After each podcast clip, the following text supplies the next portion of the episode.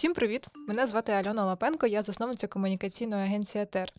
І сьогодні у нас трошки змінюється формат подкасту, тому що ми раніше просто розмовляли з гостями про їх досвід, і в цілому е, дізнавалися багато цікавого цікавого від е, різних бізнесів і проєктів, чого вони досягали. А сьогодні у мене в гостях е, Надія Харт, мисткиня, художниця, графиня, от, з якою нещодавно трапилась.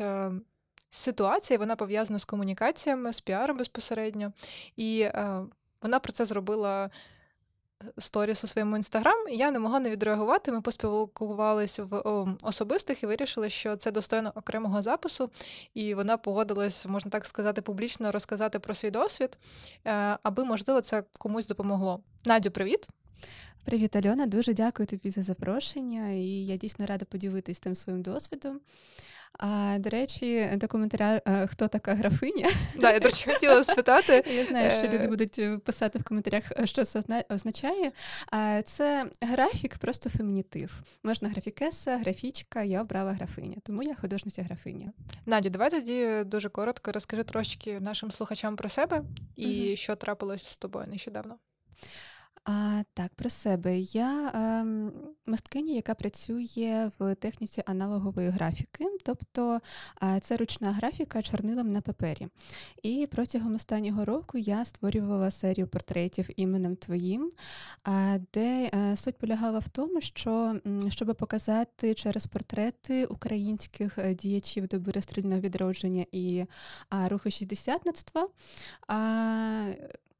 з того погляду, як Росія е, знищувала нашу культурну еліту, тому що в мене на той час була така дуже велика рефлексія е, на те, що ці злочини не є лише нашим сьогоденням, що це постійно відбувалося в історії України, і я от звернулася е, до минулого сторіччя. І, власне, в серії в мене вийшло зобразити 12 таких постатей, і у травні е, 20 23-го року я презентувала е, цю е, серію в стінах музею 60 на 100 в Києві. На виставку завітала власниця одного українського бренду шовкових хусток і запропонувала мені е, співпрацю, аби розмістити ці мої роботи е, на своїх шовкових хустках. І я радо прийняла цю пропозицію, тому що це була така моя невеличка мрія, як мисткині, співпрацювати з якимось українським брендом, тому що. Е, ну, це цікаво, по-перше, і це взагалі інший досвід, як мистецький, так і. Ем, Е, той досвід, який допомагає тобі, в принципі, рости, якось показувати, заявляти світу про себе. І е, я досі дуже рада цій колаборації. Але е, далі, от уже про цей кейс, ситуацію, що склалась, коли хустка реалізувалась, тобто бренд запустив її в продаж, вони також зробили цей прес-реліз по різним медіа, аби ну, розповісти аудиторії, що вийшов такий продукт. І я е, надсилала засновниці бренду інформацію про себе, тобто надавала там всю інформацію про саму серію, про свою діяльність тощо. І в результаті, коли почали з'являтися публікації, я звернула увагу на те, що в заголовках більшості з них відсутні моє ім'я. І що власне сама колаборація як українського бренду з українською мисткиною подавалась не як колаборація, а як те, що просто український бренд створив хустку. Деякі ЗМІ далі в тексті на своїх сайтах вже починали писати про мене, що це мої роботи і таке інше, тобто моє ім'я згадувалось.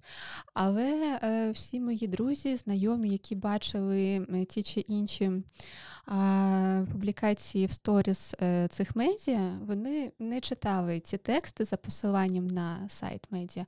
Вони читали виключно заголовок, який вони бачили в соціальних мережах цього медіа. І відповідно мені надсилали і казали, Надю, там тебе нема. Або навпаки, вони заходили а, на допис цього медіа і писали в коментарях а, художниця Надія Харт. Ну, в такому ключі. Тобто вони захищали мене як мисткиню, і я за це їм дуже вдячна. А, і мене дійсно трошки засмутило те, що е, був і проігнорований факт колаборації.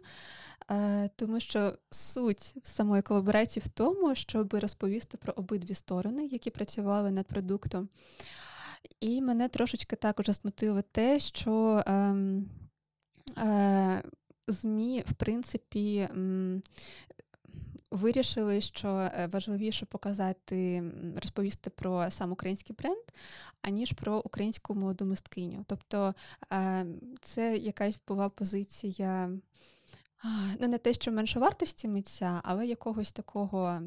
Ігнорування. От тут я вже хочу спитати в тебе, чому е, ЗМІ можуть проігнорувати ім'я молодого митця або мисткині, а як комунікувати, наприклад, з тим же брендом, щоб постреліс е, про хустку вийшов таким, як треба, де обидві сторони були б на рівних.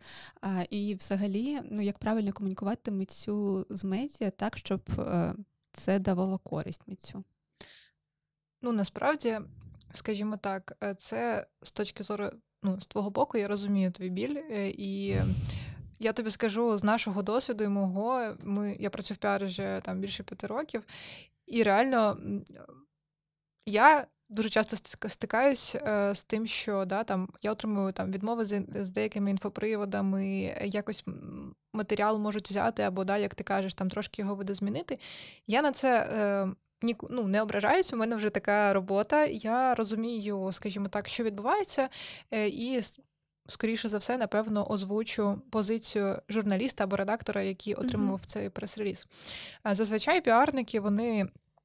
От є бренд, у нього є там або е, піарник е, в штаті, або вони не мають агенцію, і е, ця людина або команда створює прес-реліз, який потім розходиться. Mm-hmm. Е, тут, напевно, перший поінт в тому, е, чи погодили вони з тобою цей прес-реліз, і чи була у вас домовленість, що вони ем, його покажуть тобі, ти про це казала, а вони не показали, ти не знала, коли коли буде ця розсилка.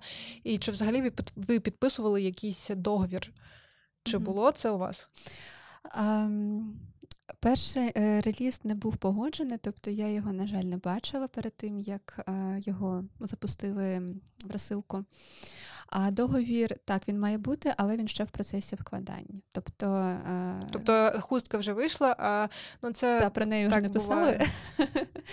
А чи була ваша співпраця на комерційній основі чи ні? Так, я співпрацюю з брендом на комерційній основі. Ну, е, дивись, е, тоді є перше, перш ніж, скажімо так, ем, говорити про роботу журналістів і редакторів. Е, я не знаю, чи там підписали ви договір чи ні. Е, класно, коротше, напевно, що спочатку він мав бути підписаний для того, щоб просто е, ти, як митець, який продає свою інтелектуальну якусь власність, убезпечила себе mm-hmm. і реально не починала співпрацю, щось робити доти, поки це не буде прописано. І я б тобі радила, напевно, в договорі прописувати в умовах, що там прес-реліз має бути погоджений, mm-hmm. і плюс має бути погоджена да, там як позиціонується твоя участь в цьому проєкті. Чи це прям, знаєш, можливо, б на цих хустках було написано там бренд X Надія Харт. Тобто це mm-hmm. важливо. І це було б прикольно, якби на хустках було твоє ім'я. Mm-hmm. Навіть якщо б щось пішло на ЗМІ, людина, яка б потім купувала це, вона б знала, що над цим. Продуктом працював якийсь митець. Uh-huh. І з одного боку, я розумію, чому так трапилось, тому що ну, е, митець, можливо, і не повинен думати про це або знати, але вже Звісно. коли ми працюємо в умовах е, недостатності там якихось бюджетів і такого іншого, mm-hmm. то треба. Вже знати про це, і в майбутньому, коли ти будеш з кимось співпрацювати, це враховувати. Mm-hmm. Другий момент, що якщо ви співпрацюєте на комерційній основі, вони можуть тобі сказати, типу, що ні. Наприклад, ем, вони може, можуть сказати тобі ні, і е, що ми хочемо, оскільки ми співпрацюємо на ем, комерційній основі, ми купуємо там у тебе ці роботи, і ти вже, наприклад, е, маєш погодитись на ті умови, що ну окей, моє там я взагалі не буде згадано, що я це намалювала, але mm-hmm. ви це знову ж таки в юридичній якійсь площині погоджуєте.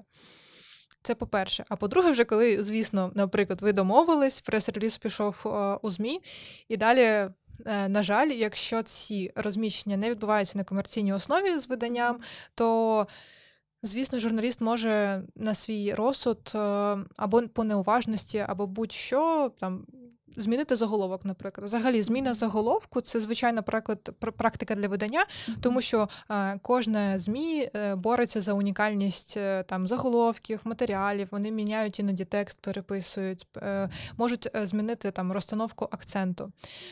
Так, це не зовсім коректно до, якщо вони вже розміщуються не на комерційній основі, а за своїм бажанням з точки зору там до того, там хто створив цей проект. Але до зголовку я тут, е, скажімо так, вже з досвіду можу сказати, що е, це окей, якщо, е, наприклад, в твоєму випадку видання не взяло ім'я митця в заголовок, тому що зазвичай для того, щоб потрапити в заголовок, треба пропрацювати в медійній площині не один рік, здобути вже якийсь певний імідж, коли, скажімо так, твоє ім'я буде говорити за якість цього продукту, умовно кажучи, що не знаю, якщо це made by, то значить, або це якась. Е, Ідея створена там художником, там, наприклад, Надією Харт, е, і її вже знають, і люди купують, наприклад, не хустку ім'я бренду, а купують цю хустку, тому що ти долучилась mm-hmm. до цієї співпраці. Ну так, в цьому є якась Зрозуміла, да, мою логіку в тому, що е, не треба на це ображатись. Е, це прийде з часом, е, коли там рік за роком, е, наприклад, ти будеш створювати проекти, і вони будуть так чи інакше попадати в ЗМІ постійно. От. Тому тут якби я можу сказати, що трошечки на стороні журналістів, і плюс ще скажу останнє, що так. Я думаю, що ми сьогодні про це будемо ще згадувати, але те, що в Україні е, медіа це бізнес, і їм теж потрібно якось монетизуватись і е, там.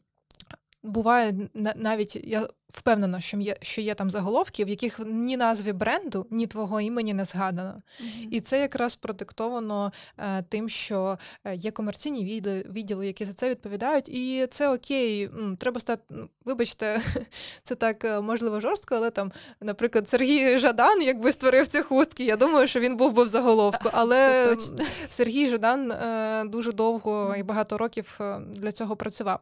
Далі, якщо ми підемо до тексту, mm-hmm. то там вже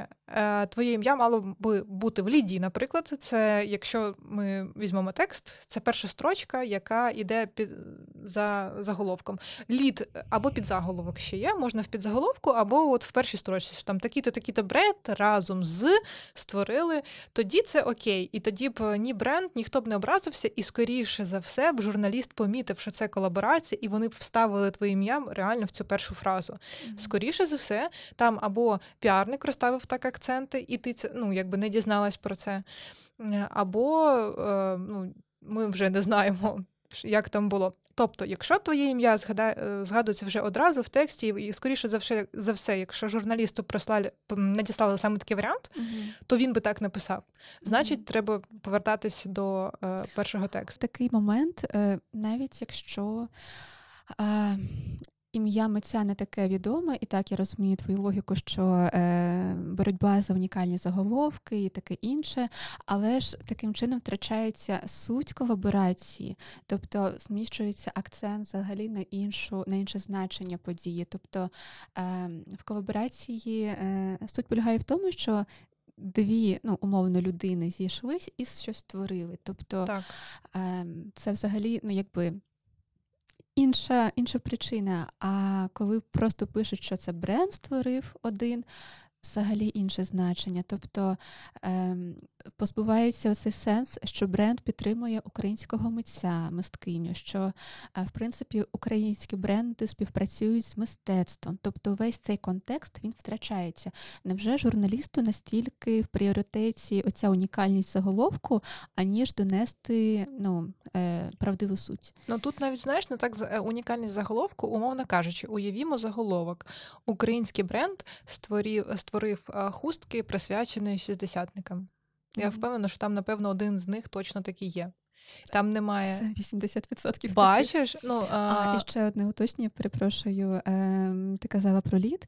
Моє ім'я е, в середньому згадувалось десь у другому абзаці тексту. Ну, е, так, це треба було проконтролювати якраз, щоб це перша фраза, і там от розумієш, в даному випадку там головний акцент. Mm-hmm. І ба більше вони скоріше за все мали взяти і додати в реліз твій коментар. І зазвичай коментарі залишають в усіх публікаціях, тому що це жива мова від людини, яка mm-hmm. це створила.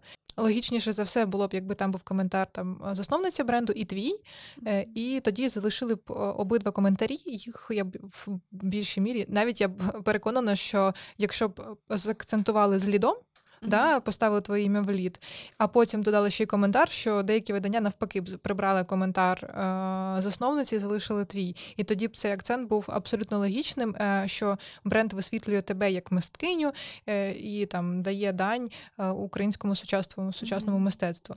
Mm-hmm. І повертаючись до заголовку, бренд створив хустки, які присвячені там шістдесятникам.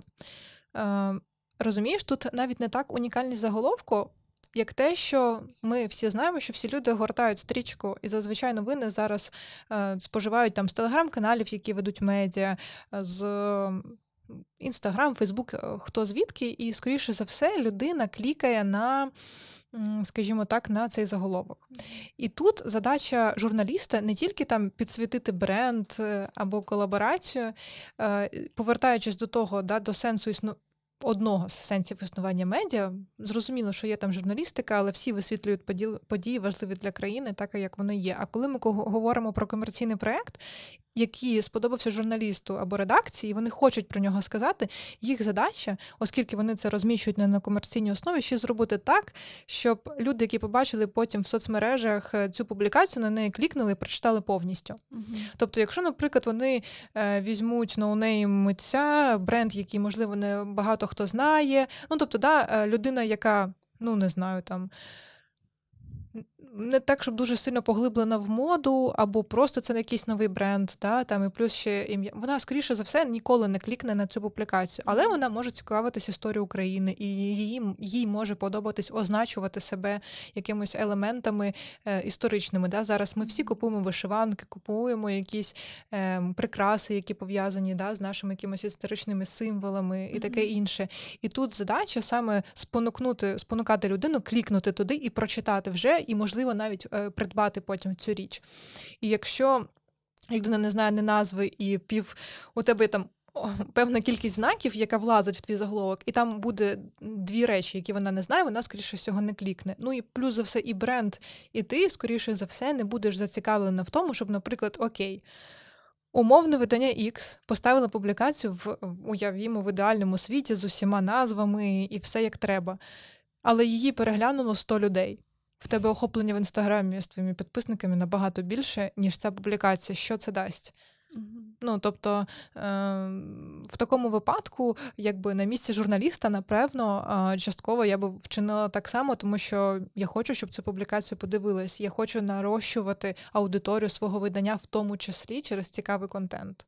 Угу. Якось так. А а тоді що робити, наприклад, якщо це про цю подію новину написало те ЗМІ, який не отримував е, преси, ну, розсилку. Він просто переписав от е, з публікацій інших медіа, і він. Е, Проігнорував моє ім'я, чи має право я йому написати, що аго, я теж долучилась до цієї роботи. Згадайте мене. Так, в принципі, ти маєш повне право звернутися як людина, яка працювала над проектом е, до видання, і сказати: Привіт, е, ви згадували моє там ім'я або не згадували, або ставили таку новину, але я людина, якій належать там авторські права на ці фото. на на те, що зображено на цих хустках, і мене, на жаль, там не згадали. Додайте, будь ласка, моє ім'я, і журналіст його додасть. Я впевнена, що в більшій мірі більшість журналістів вони б е, це зробили і це б додали е, цю інформацію. Головне тут, знаєш, не помилитися з tone of voice, тому що mm-hmm. можна написати в більш такій жорсткій мірі, типу, а от, а чому? А як ви сміли? Я взагалі на вас тут в суд подам, що ви тут, коротше, мої авторські права е, ну, е, рушите. А, І тоді вже у людини негативна реакція, і, звісно, ніхто нічого нікуди ніколи не додасть, або взагалі знімуть цю публікацію, тому що навіщо їй ці гемор з юридичними питаннями, авторськими правами і таке інше. А якщо лагідно написати, представитись, е, пояснити ситуацію розказати про проект від себе, буквально там трьома абзацами, я думаю, це спрацює. Ой, дуже шкода, тому що в мене, на жаль, е, жоден, е, жодне медіа, куди я писала з коментарем, що там дякую за публікацію. Дуже приємно, але, будь ласка, там згадайте моє ім'я ну, в такому ключі. Ніхто не відповідав мені, нічого не змінював. От, Але але я таки мала відповідь від пряму відповідь від а, одної е, редакції, від одного медіа, де головна редакторка зі мною проговорила ці моменти. Я їй за це дуже дуже вдячна. Тобто я зрозуміла, що ну, дійсно в медіа не було якогось такого злого умислу, тощо, але е, разом з тим е, редакція не до кінця усвідомлювала, наскільки це може бути ем, боляче митцю, власне, таке ем, ну, не знецінення, але ну, знову ж таки ігнорування.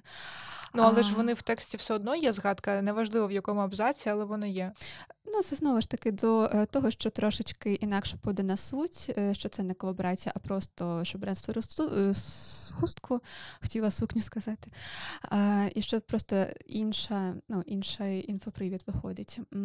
І ще одна редакторка відповіла на допис моєї коліжанки, також художниці Жені, де Женя, дякую тобі, що підтримала мене, де вона також зазначила, що вони ніякому разі не хотіли образити митця, що вони цінують поважають мистецьку працю тощо. Але е, зрештою більшість е, ЗМІ. Ем, ну, в мене принаймні залишилось таке, таке враження. Ем, ну, їм байдуже, от просто байдуже і все. Ну, скоріше за все, е, давай так. По-перше, ти згадувала про те, що є репости, тобто да, одне видання написало, інше додало е, свій заголовок і, і поїхало далі. Це ок, і це класно, навпаки, коли таке трапляється, тому що е, уяви охоплення е, цього інфоприводу, воно досягає е, взагалі якихось таких рівнів, і це прикольно. Навпаки, я б раділа, напевно, цьому, тому що е, знову ж таки. Охоплення, охоплення, і це прикольно, і люди можуть клікнути потім на цей заголовок і прочитати, дізнатись про тебе. Тоді в мене е, випливає наступне питання: а як тоді просувати себе митцю таким чином, е, ну, в ЗМІ е, через якісь публікації, аби в майбутньому редактори вже не ігнорували твоє ім'я? Тобто, як заявити про себе? Давай тоді відповім ще на попереднє. Це mm-hmm. про те, що журналісту байдуже. Е, я б не сказала, що їм байдуже. Е, я би сказала е, про те, що зазвичай, на жаль, в Україні, а особливо в умовах війни, дуже важкі часи у будь-яких проєктів і часів. І зазвичай в редакціях працює не така велика кількість людей, яка би могла, скажімо так, обробляти той об'єм інформації, який лягає на журналіста. Бо, окрім, е, скажімо так, е, публікації про запуск бренду е, хусток, скоріше за все, десь там якась ракета влучила у житловий будинок, е, десь там не знаю, якісь ще страшні події, плюс новини світу, які, наприклад, впливають там на політичні якісь контексти і на контекст України в то в тому всьому. І е, уяви собі, е, це робить одна людина, і в неї є е, іноді вони всі овер перепрацьовують годинами просто. І не те, щоб їм байдуже, але вони живі люди, які сидять, це все оброблюють, mm-hmm. і їм супер важко, е, скажімо так, ем, реагувати на все так би, наприклад, як тобі б хотілося, не через те, що їм байдуже, а просто через те, що вони знаходяться е, по ту сторону і в інших умовах, як жива людина. І можливо б, якби у, цієї людини було б там більше вільного часу, і е, в неї були б умови в редакції, коли вона могла б і унікальні матеріали, коментар по коментар до тебе звернутись. Тому що, наприклад, в закордонних редакціях все працює трошки масштабніше. Ти уяви, там є. Е, в українських теж є, але в меншій мірі там окремий е, відділ моди, який спілкується тільки про релізи брендів. Уяви, скільки тільки в той день українських брендів могли надіслати новину про свої нові колекції, так. і їм потрібно всіх їх згадати і повертатися, і пояснювати кожному, чому вони написали саме так. Це просто їм супер важко. А от якби у них була така можливість, я впевнена, щоб це було б інакше. Просто що її немає. І Ти коли ще мене надії. Так, і уяви, і коли ще е, цей журналіст або редактор звертає увагу і пише про це, знаєш, в умовах всього того і всіх тих інших новин, які е, існують, я завжди е, раніше, колись, можливо, я трошки на ні від реагувала е, теж болісно. Знаєш, але я загрубіла за стільки років. І колись я вже подружилася з великою кількістю журналістів, і я дуже розумію, як вони себе почувають іноді. Що вони mm-hmm. теж люди, в когось виснажені. Так, да, вони виснажені, у когось там щось болить, у когось сім'я, хтось захворів. Знаєш, і да, ми говоримо про робочі години, але дуже часто це навіть не про робочі години в них. Це не з 9 до 6, а це правки вночі, додавання якихось уточнень і таке інше. І тому я завжди вдячна журналістам. Неважливо вже, який вони той заголовок поставили, окрім того, що там якась помилка або взагалі щось не е, не пов'язано з інфоприводом вийшло в результаті. Е, я дуже завжди їм е, дякую за те, що вони. Звернули увагу і поставили так, як вони mm-hmm. бачать. А повертаючись до другого твого питання, як це змінити, mm-hmm. то тут е, е, треба від початку е, проробляти цю от якраз питання з піарником, е, який цей преліз прес-реліз написав, цю інформацію подав. Бо через те, що у журналіста мало часу, він скоріше за все, знаєш, міг би і написати все як прям точно, точно, точно слово в слово в тому прес-релізі. І скоріше за все, дуже багато так і зробили. І і ми зрозуміємо, що є формат новини прес-релізу, коли це окей, і це не якийсь там унікальний матеріал, інтерв'ю і все таке інше. Це новина. Вона у всіх схоже. Да, Там деякі слова відрізняються, але. Чому би ні? Mm-hmm. Але от е, момент того, як від початку це було написано, це якби бачиш, е, виявляється ключова, ключовий такий момент, який призвів до такої ситуації. Я ще пригадую, коли ми з тобою проговорювали цю ситуацію е, в особистих інстаграму, ти мені дала дуже класну пораду, аби митець е, не концентрувався на колаборації з кимось, а власне створював свої власні інфоприводи і через е, такі кроки сам себе розвивав. Розкажи, будь ласка, що можна вважати інфоприводом для митця? Це відкриття виставки, чи це просто може бути створення одної роботи якоїсь? Що це може бути? Слухай, ну тут може бути взагалі е, варіацій е, купа. Я, наприклад, знаю, що в тебе була е, виставка, і ти про неї на початку казала, і це теж інфопривід, і це прикольно. Mm-hmm. Це ще офлайн якась подія. І, до речі, е, журналісти можуть не писати в Києві відбудеться там виставка присвячена там події X і не згадати автор, але все одно вся новина буде про тебе і про те, що ти створила, що ти думаєш, і так далі. І ба більше, тобто, в майбутньому, е, коли ми починали з того, да, що щоб стати е, Сергієм Жаданом, іменно вже наріцатель цього подкасту, тобто, оці всі краплинки вони будуть поєднуватись і формувати якісь імідж, якусь репутацію, якусь пізнаваність, бо знаєш, кожен раз там ти створила виставку. Написали журналісти, вони такі, а, да, там була Надія Харт, я вперше про неї почув. Окей, я про неї не пишу, мені сподобались роботи. Е, ну, я не поставлю їм в заголовок, тому що там, наприклад, тема шістдесятників, вона більш важлива і гаряча, і на неї клікнуть. Потім, там, не знаю, в тебе була колаборація з брендом футболок. І той бренд футболок, от як або з хустками, як у тебе пише, бренд е, хусток випустив е, навіть не колаборацію, а там е, хустки присвятені шестидесятникам. Потім там є твоє ім'я. Класно, коли воно в ліді, ми це вже проговорили. І в тебе так хоп, і журналіст такий, а, да, точно, я ще не поставлю її в заголовок, але прикольно, що вона там розвивається. А можливо, у мене буде колись видані рубрика е, з інтерв'ю митцями, я її покличу.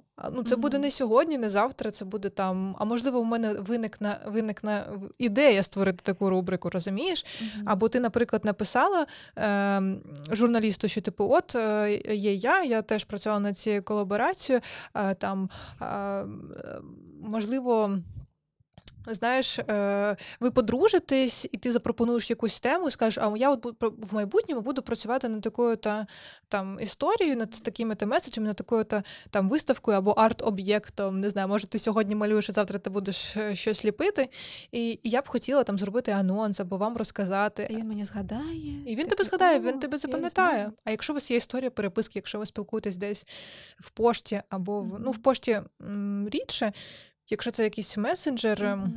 у вас буде історія, е, де ви переписувались, mm-hmm. і якраз він такий: а, да, вона і тут була, і тут її, і тут її бренд запросив для колаборації, а тут у неї ще щось.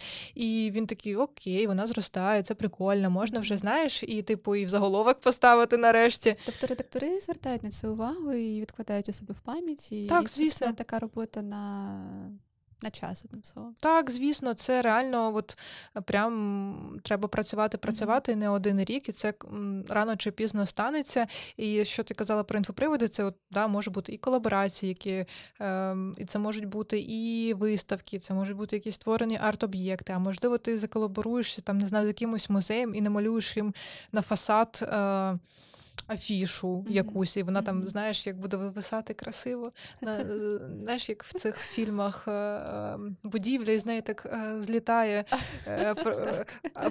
дуже-дуже велике таке ж прям простирадло з зображеннями. Це простирадло створиш ти, і медіа напише, Боже, в центрі міста такий чудовий заклик, плакат з таким меседжем. Боже, хто ж його створив?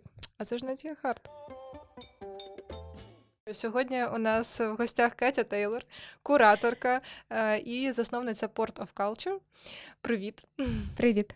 У нас сьогодні така гаряча тема. Е, я вже трошки навіть хвилююся після нашого закадрового. Ем, після нашої закадрової розмови і пропоную трошки ввести ще вашу діяльність людей. Наприклад, е, щоб ви трошки розказали про те, чим займається куратор, е, і як він, як, наприклад, у е, дружба молодого митця з куратором може йому допомогти.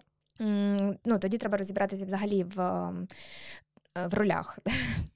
Е, хто у нас в ролях? В ролях у нас художник і куратор, і художник це е, талант, да, тобто людина, яка створює е, креатор, да, артіст в широкому смислі цього слова.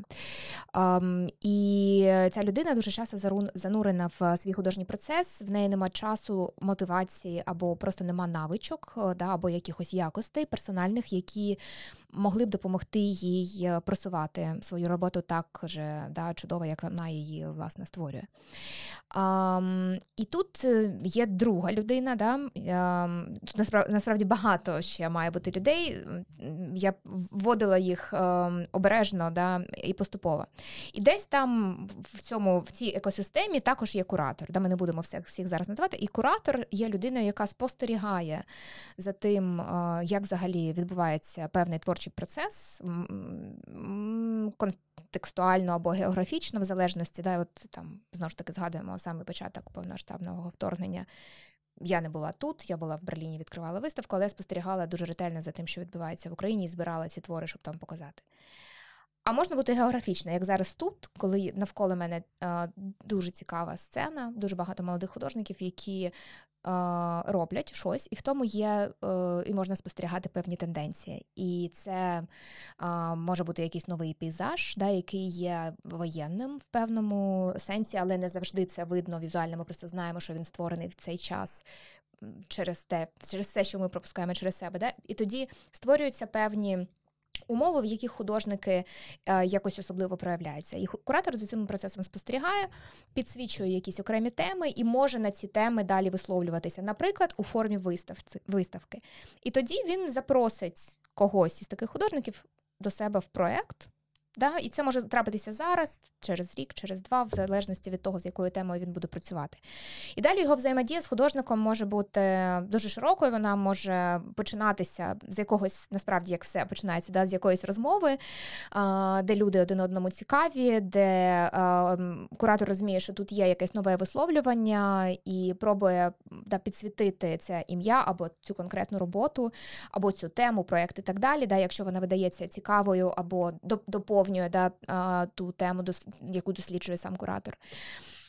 І ну, тобто для куратора очевидна користь, да, тому що у нього є цей матеріал, з яким він може працювати, і фактично да, художник є для нього голосом, да, тобто, яким він буде говорити через якісь мистецькі висловлювання.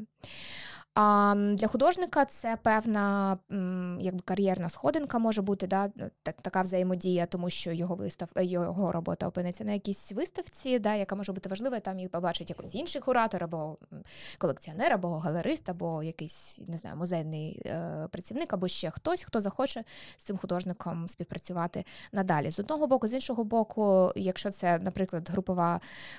Виставка це може бути також взаємодія з якимись іншими учасниками знайомства і, е, зрештою, будування свого якогось соціального капіталу, де якщо це, наприклад, це художниця початківиця, художник початківець і так далі.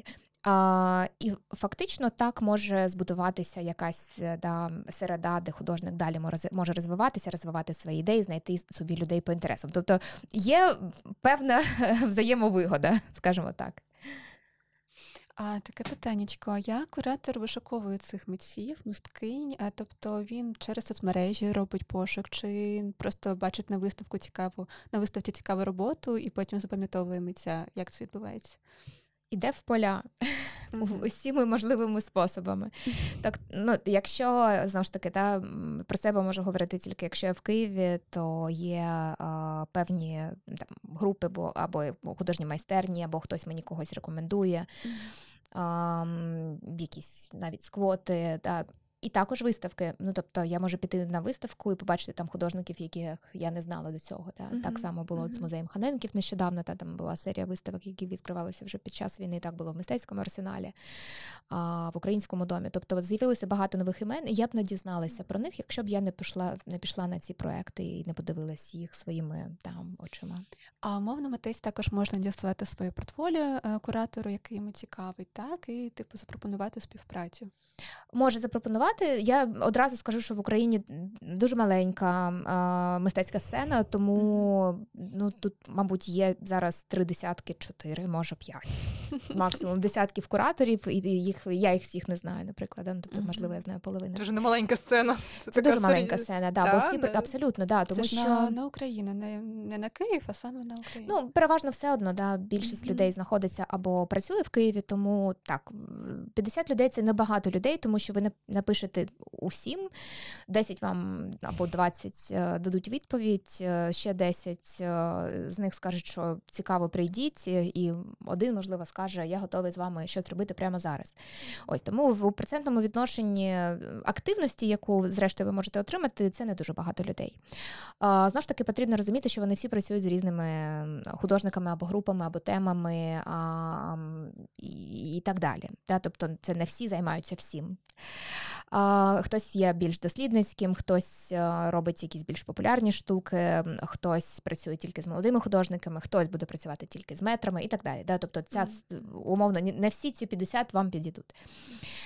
Um, але я забула питання. А де ви їх знаходите? Ну тобто, звісно, можна зайти в інстаграм і подивитись портфоліо. Я взагалі за те, щоб ваші соціальні мережі були в ідеальному стані. Да? Бо фактично раніше це був сайт, і для багатьох художників, особливо тих, які займаються дослідженнями якимось, да, працюють з текстом, працюють з історією і, скажімо так, ем, не тільки з візуальним мистецтвом, таких багато.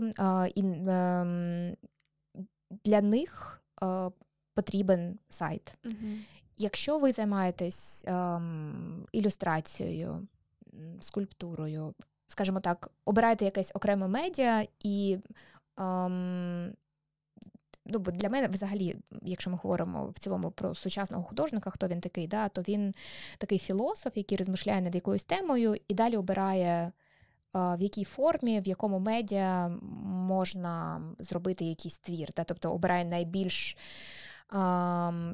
підходячий якийсь варіант. Тобто це може бути в даному випадку текст, а в наступному це фотографія, да, а ще в наступному це документація перформансу і що, і щось, і щось, і щось. Але є художники, які будуть працювати з дуже конкретною формою. І якщо це візуальна форма, да, якщо ви розумієте, що ви більшою мірою в самому прямому сенсі візуальний художник, може бути достатньо інстаграма. І тоді знову ж таки над цим треба працювати і просувати це так само, як е, ну, будь-що інше. Тоді в мене ще одне питання. Давай. Я вже так прийдусь. А на яких умовах митець і куратор співпрацюють? Тобто, Особливо, якщо ти починаючий художник, художниця, а ти не знаєш, звідки тобі брати ресурси на те, щоб ну, е, апнути свою кар'єру. А тут ще робота з куратором, і виникає дуже багато питань: а як це все співпрацює, яка механіка і так далі. Угу. Um, я на початку зазначила, що є багато людей, багато ролей, uh-huh. uh, і куратор не єдина людина, яка може бути навколо художника, і не місія. Да, Прямо скажемо, це хороша взаємодія, дуже важлива. Яка може бути взаємодія з куратором комерційна, да, наскільки я так. розумію, в першу чергу. Тут є два типи взаємодії. І знову ж таки, да, якщо ролі чітко розподілені, що ніде не відбувається, не тільки в Україні, взагалі в усьому світі. Дуже часто буває так, що куратор, зрештою, може продавати якісь роботи людям, які або людям, або організаціям, які в цьому зацікавлені. Тоді, звісно, це може бути якийсь відсоток від продажу. Якщо ми говоримо про те, що це не комерційний проект, або взагалі навіть твори не передбачають, що вони можуть бути продані, це може бути оренда. Наприклад, е, ви домовляєтеся. Скажімо так, ви перформативний, перформативна художниця, і ви хочете зробити в перформанс, ви розумієте, що це буде підготовка, це буде ваш час, тобто ваша інвестиція, да, вашого таланту, якихось там вашого попереднього досвіду, освіти і так далі. І так далі.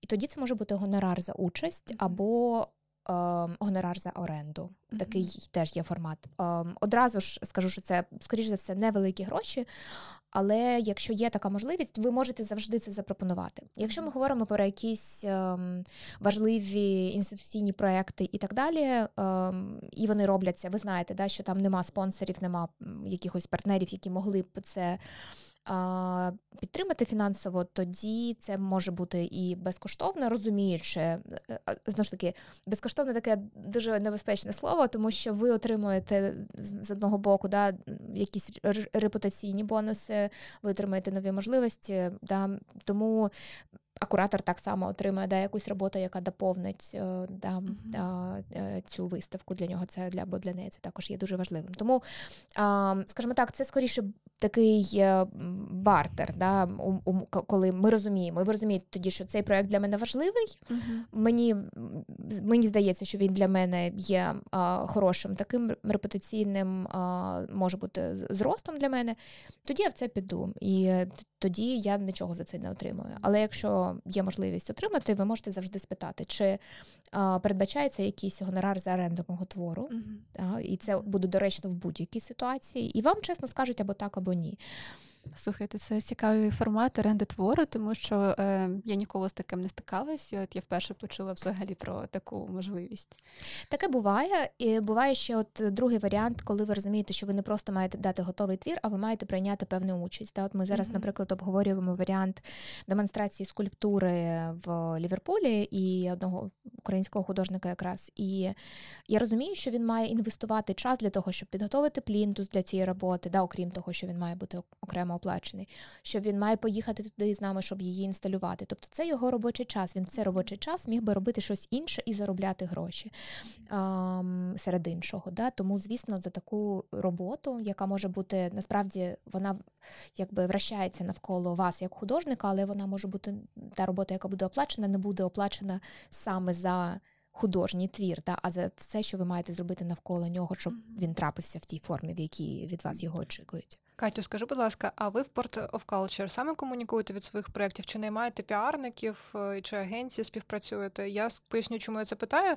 Е, Надя е, провела перед записом подкасту у своєму інстаграмі опитування, і ряд молодих митців залишили питання. І я пропоную, як тільки ти скажеш, як ви співпрацюєте з піарниками, ми швиденько їх озвучимо і дамо коротко кожен зі своєї компетенції на них відповідь. Так, звісно. Ми працюємо по-різному в залежності від масштабу проекта і чи там передбачений на це бюджет, і які очікування є у всієї команди, яка цей проект робить. Буває так, що до нас до нас одразу приходить, наприклад, приходить великий бренд, і вони кажуть: ми хочемо робити з вами річний проект. Це буде серія подій в публічному просторі в Україні і за кордоном. І ми розуміємо одразу, що це ну тобто, ми у нас нема команди в штаті, яка займається. У мене є комунікаційник і є СММник. І ці дві людини ніколи в житті не зможуть підняти взяти такий проект. Тому ми або наймаємо команду in-house на цілий рік, або ми наймаємо піар-агенцію, що в цьому випадку буде більш доречно, тому що коли проект не є абсолютно напряму мистецьким, коли все ж таки там є, наприклад, якась складова, да, яку приносить бренд із собою, тобто ми одразу розуміємо, що це комерційна буде співпраця і її буде важче просувати. Тому тоді ми наймаємо піар-агенції, тоді ми розробляємо медіаплан, і в цьому медіаплані можуть бути знову ж таки комерційні, некомерційні різні медіа активності, і воно має відповідати рівню і масштабу проекту. В цілому, у мене є просто звичайна дуже формула: це 20-25% максимум, але не менше знову ж таки від загального бюджету. Да? Тому, якщо ми розуміємо, що у нас є проект на 10 тисяч євро, і у нас, звісно, там 2 тисячі євро на а, піар, то ми нікого не наймаємо. Ми або беремо нашого піарника, або піарника просто наймаємо конкретно на термін проекту. А коли я почала про це писати в своїх соцмережах, мені відгукнулися інші митці мисткині, сказавши, що в них була аналогічна проблема а, ну, у співпраці зі ЗМІ, що часто молоді імена ЗМІ ігнорують і таке інше, і тому Ось, була цікава да, думка ти... когось зі світу мистецтва. Угу. А, да.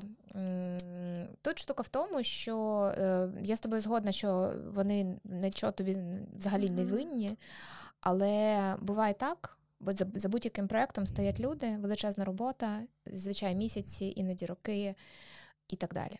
Да? І коли е, ЗМІ, людина, яка вирішує, про що вона має сказати, і коли вони викидають з прес-реліза одне ім'я, я тоді іду до цих ЗМІ і розмовляю з кожним із них, тому що це несправедливо. І це питання не того, що вони мають або не мають. Вони не мають. Абсолютно точно.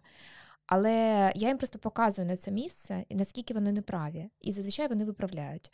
Tone of voice дуже важливий, але дуже важливо відстоювати своє ім'я. Особ... Ну, тобто, буває так, що ми дійсно ми працюємо дуже багато. Ми знайшли кошти на цей проект, ми знайшли клієнта. Я придумала тему. Я просто ночами не спала, возила цю виставку про всій Європі. І вони просто викидають. Не виставку у нас була з муралом така історія. Ми е, Цей проект ну просто про кров'ю, потом ми там всі один од одного на голові спали в всіх квартирах європейських. Нам відмовляли десятки міст. Ми довезли їх до п'яти міст. Ми робимо проект врешті в Кенії. Це величезні гроші, величезні зусилля. Вок пишуть мені, щоб ми надіслали їм реліз. Ми надсилаємо реліз, і вони викидають перше слово з нього, де написано Port of Culture організував. І вони пишуть: відкрився мурал. Я така, ну надо же, відкрився. Як класно, коли просто береться по собі, так. і відкривається морал. Просто дивовижно. Тому ну, це дуже такий момент, ну, з одного боку, риторичний, да, а з іншого, все одно це треба розглядати в полі етики, е, а не тільки в полі юридичному, да, хто кому що винний. От це моя думка. Ну, я тут трошечки додам, що, до речі, тут е, ще багато залежить від назв і комерційних, е, особливо якщо це комерційні якісь організації, бізнеси в заголовках, тому що це, е, перш за все, медіа це бізнес і у них є комерційні відділи. Це проблема в цій да. країні. Це проблема, що медіа є комерційні це відділи, які е, ці всі штуки дуже сильно регулюють. І Є інвестори, які потім приходять до цих журналістів і до цих, е, скажімо так, да, е, редакторів, ну, і потім у них виникають внутрішні проблеми з інвесторами, з будь-чим. Да, це проблема в тому, um, що у нас немає вільних змі. які... Тому ми розглядаємо кожен ну конкретний кейс. Да, І от зараз ми теж будемо розглядати конкретний кейс. Ми можемо так само не називати конкретні медіа, але ти знаєш, що вони існують,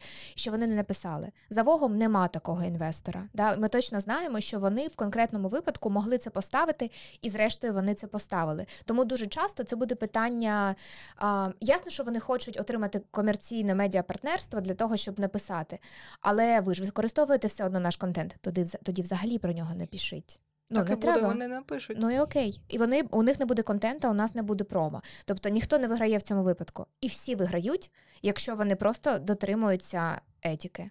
От так може бути. Ну тобто, я вважаю, ну тобто це дуже проблемна тема в Україні. Ми стикаємося з тим увесь час, тому що дуже часто буває так, що у нас є спонсори проекту, і вони знову ж таки щось пишуть, щось вони. Ну тобто вони не можуть викреслювати це на свою думку. Да? А, І коли вони не можуть це викреслювати, вони такі окей, тоді ми пишемо, що проект з'явився сам по собі. В цьому є справедливість, що він з'явився сам по собі.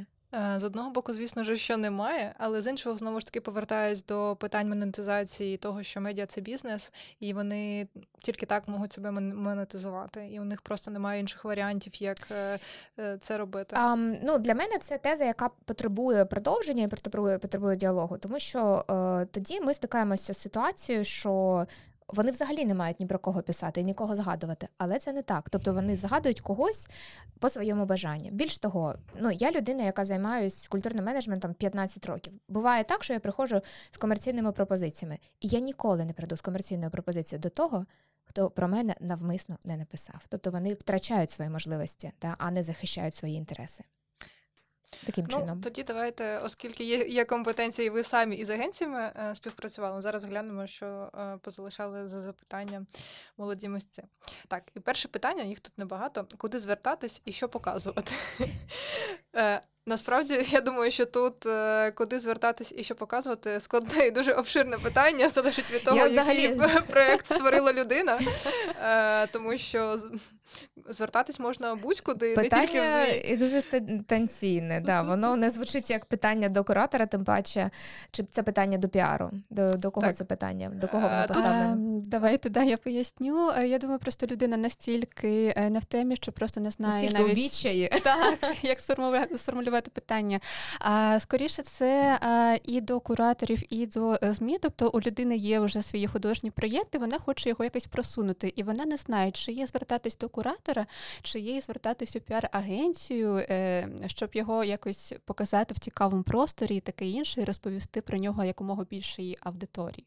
Тобто, mm-hmm. ну, так, якщо... я мені здається, я розумію. Так, я тепер теж зрозуміла. Якщо ми говоримо конкретно про е, комунікаційника, і якщо митець хоче розказати про свій проект більш широкому загалу, ніж, наприклад, на своїх сторінках mm-hmm. там в інстаграм чи де він mm-hmm. викладає свою діяльність, то ми тут з Катою те, що трошки встигли перекинутись декількома словами. Тут питання того, чи цей митець сам займається просуванням свого е, контенту, свого продукту, чи його менеджер. Тобто, якщо це менеджер, сам, сам. якщо сам, то тоді можна звернутися і до піарника, який mm-hmm. допоможе, е, можливо, навіть піарники не тільки допоможуть донести цю інформацію до ЗМІ, а ще й порадити і самим влаштувати якусь якийсь івент, якусь презентацію, якусь навіть виставку, так, або але піти до куратора. Має існувати до цього. Ну тобто не можна створ... не можна просто піти до до медіа, щоб вони написали про проект. Проект має існувати. Да? Тому що наразі, наскільки я розумію, є ідея, яка оформлена в певну презентацію, існують фізичні або ну, так, ну, якісь так. твори, які оформлені в один проект. Але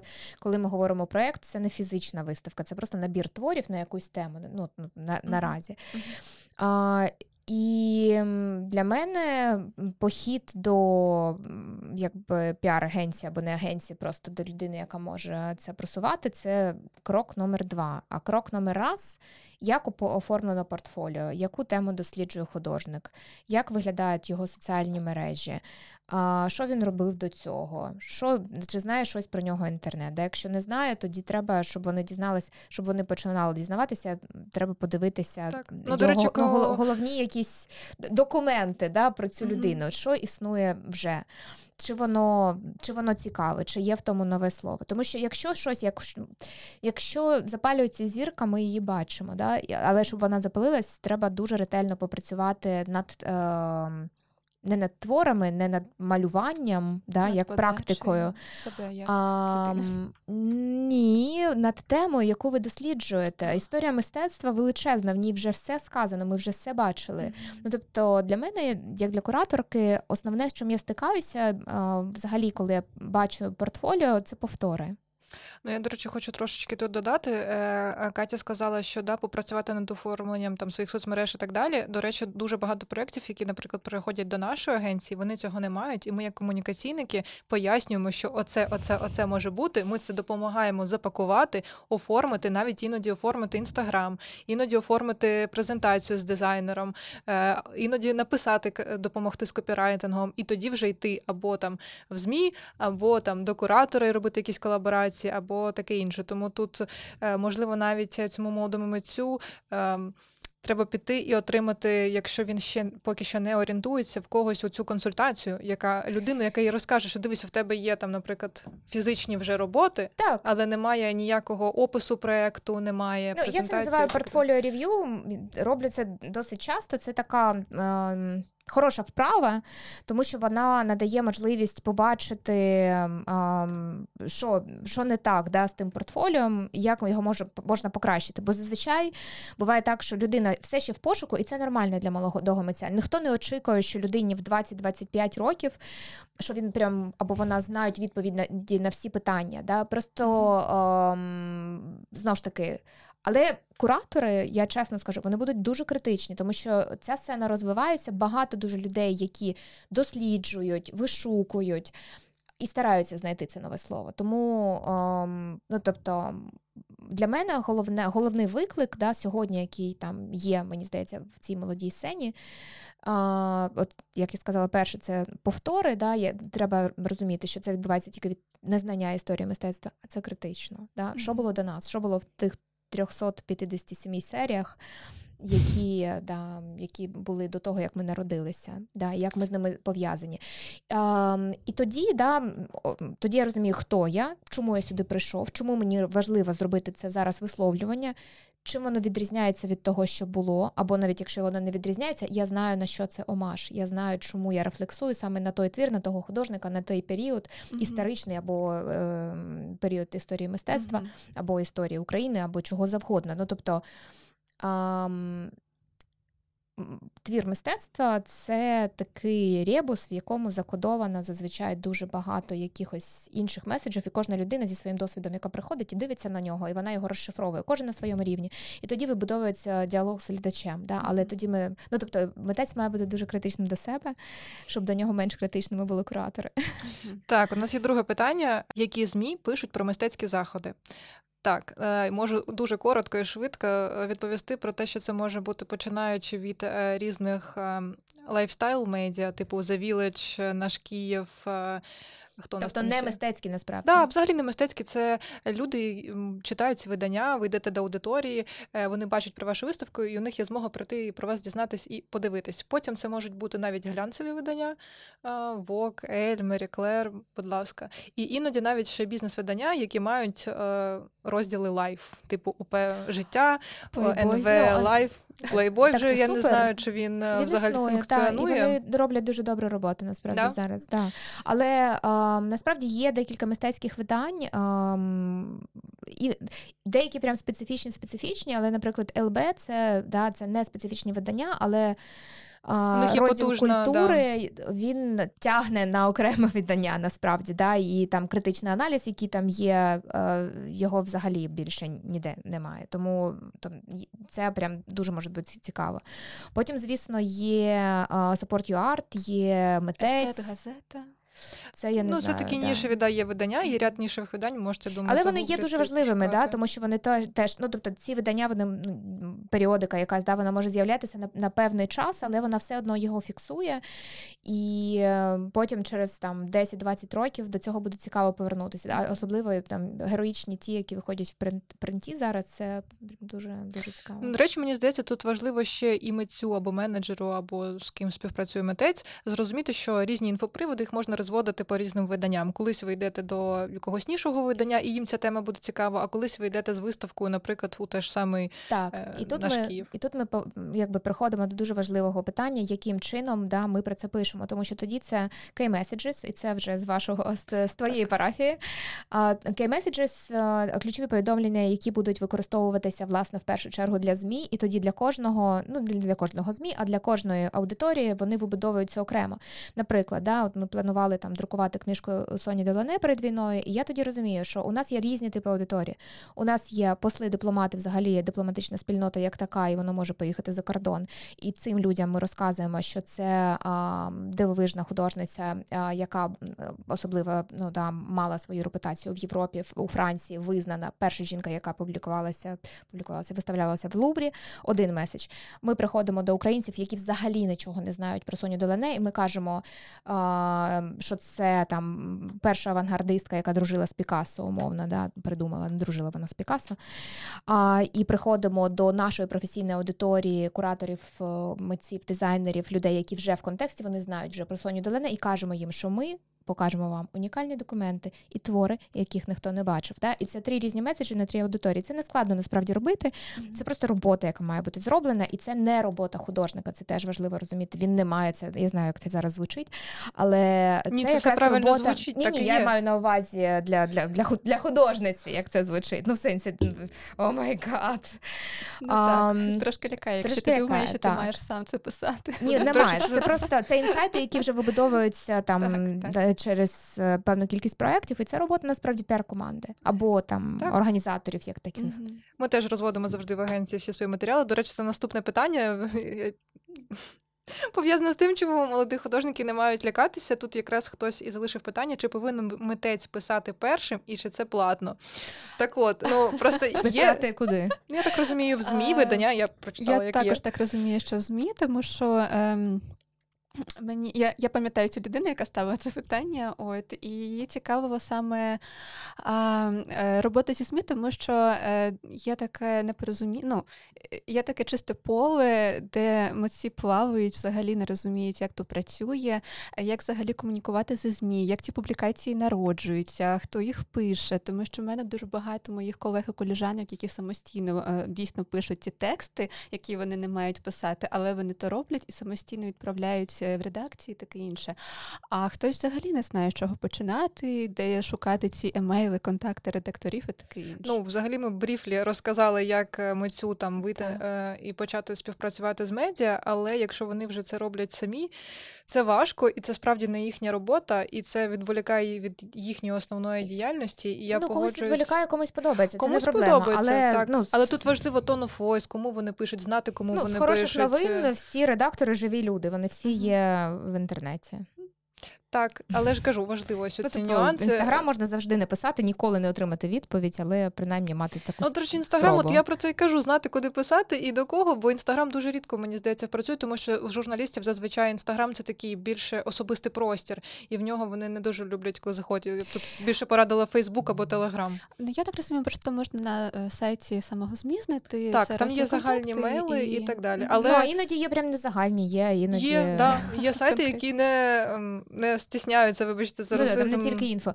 Ну і окрім того, є ж е, якась загальна робота по просуванню себе, да, як художника, то окрема величезна тема.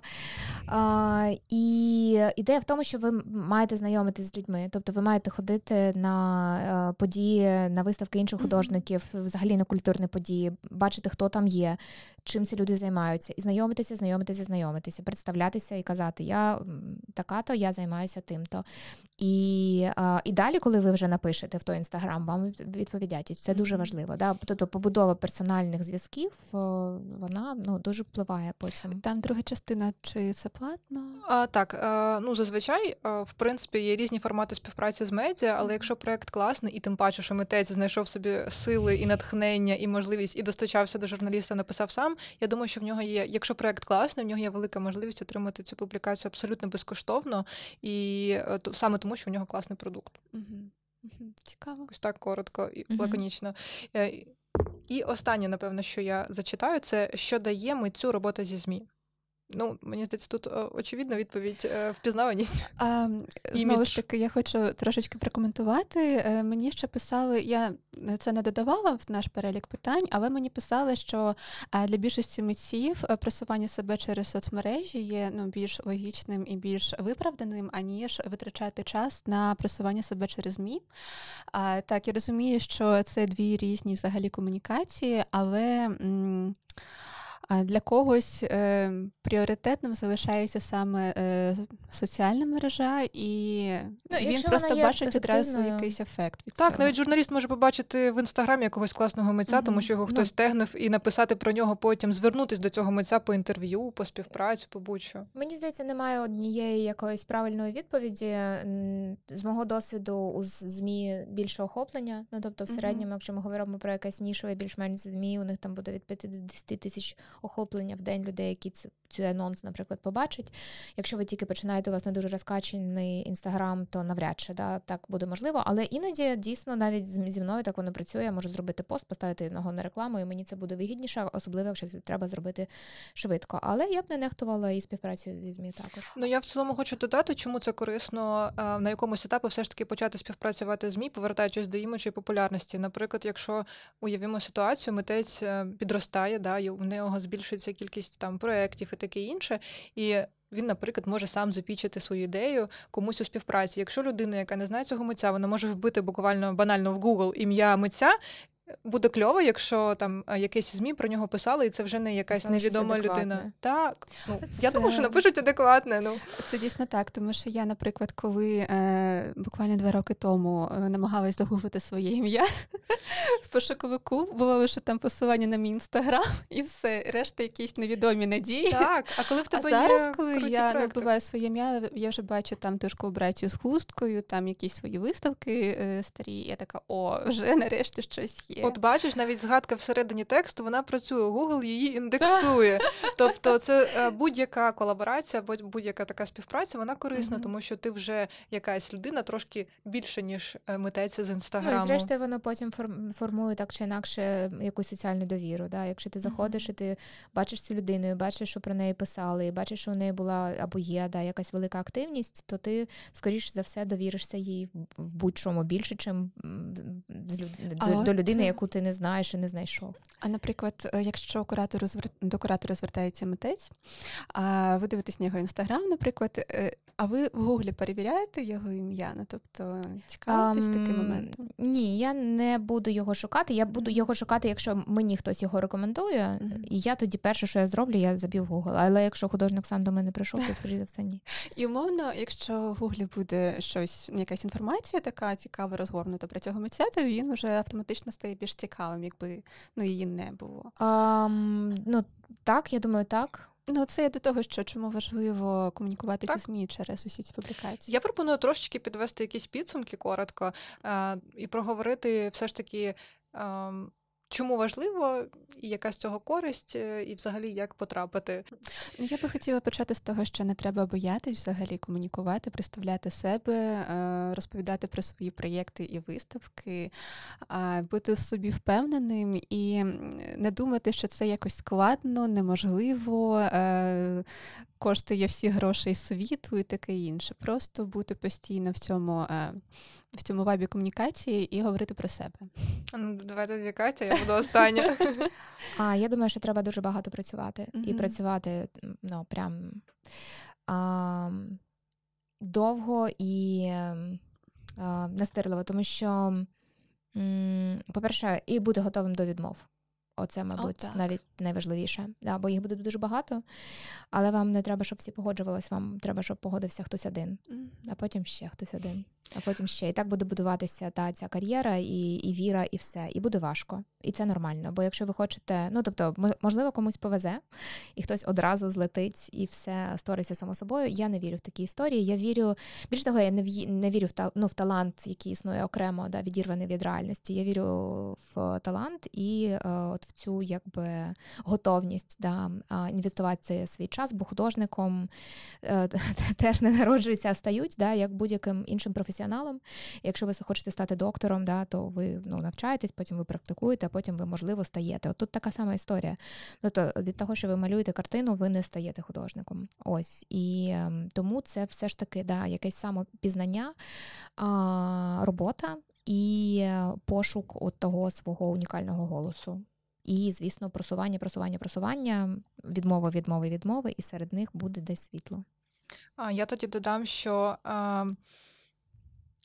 По-перше, якщо казати прагматично з точки зору ЗМІ, дійсно не закидати цю справу і пам'ятати про це, тому що чим більше да, у вас є якихось проявленостей, публікацій, а, і та, навіть як там всередині тексту, як ми говорили, да, там всередині подкасту, це все буде вам працювати на користь, що потім буде більше приводити до якихось більших проєктів, більших можливостей, більших співпраць, можливо, більших інвесторів, донорів, будь-чого. Тому це важливо і не закидайте це. І навіть якщо у вас спочатку не ем, щось не не виходить, як сказала Катя, будьте готові до, до відмов. І моє останнє це, напевно, думайте dream big, е, тому що якщо ти просто не мов би сидиш в своїй пісочниці і там перекладаєш пасочки, і думаєш, що весь світ закінчується саме на цій пісочниці, це скоріше за все того тієї великої популярності вона ніколи не трапиться з тобою, тому що ти і не уявляєш її навколо себе. А якщо ти вже плануєш заздалегідь, ти віриш в свій проект, ти його вдосконалюєш, отримуєш фідбеки і там не знаю, мрієш, що там твоя виставка буде десь у Нью-Йорку, то треба це робити, знайомитись, не зупинятись і реально продумувати це вже зараз. Якось так. А, Дівчата, я вам дуже дуже дуже дякую за те, що ви завітали. Було супер цікаво. Сподіваюся, що кожен молодий митець з нашого подкасту знайде щось для себе корисне. І хочу дуже сильно попросити, аби наші підписники е, підписувались на наш канал, ставили е, коментар. Да, коментар, будь ласка, це дуже теж важливо. Якісь вподобання. Е, можливо, шерили у ваших соцмережах, радили своїм друзям. Дуже дякую. Дякую тобі, Альона. Дякую.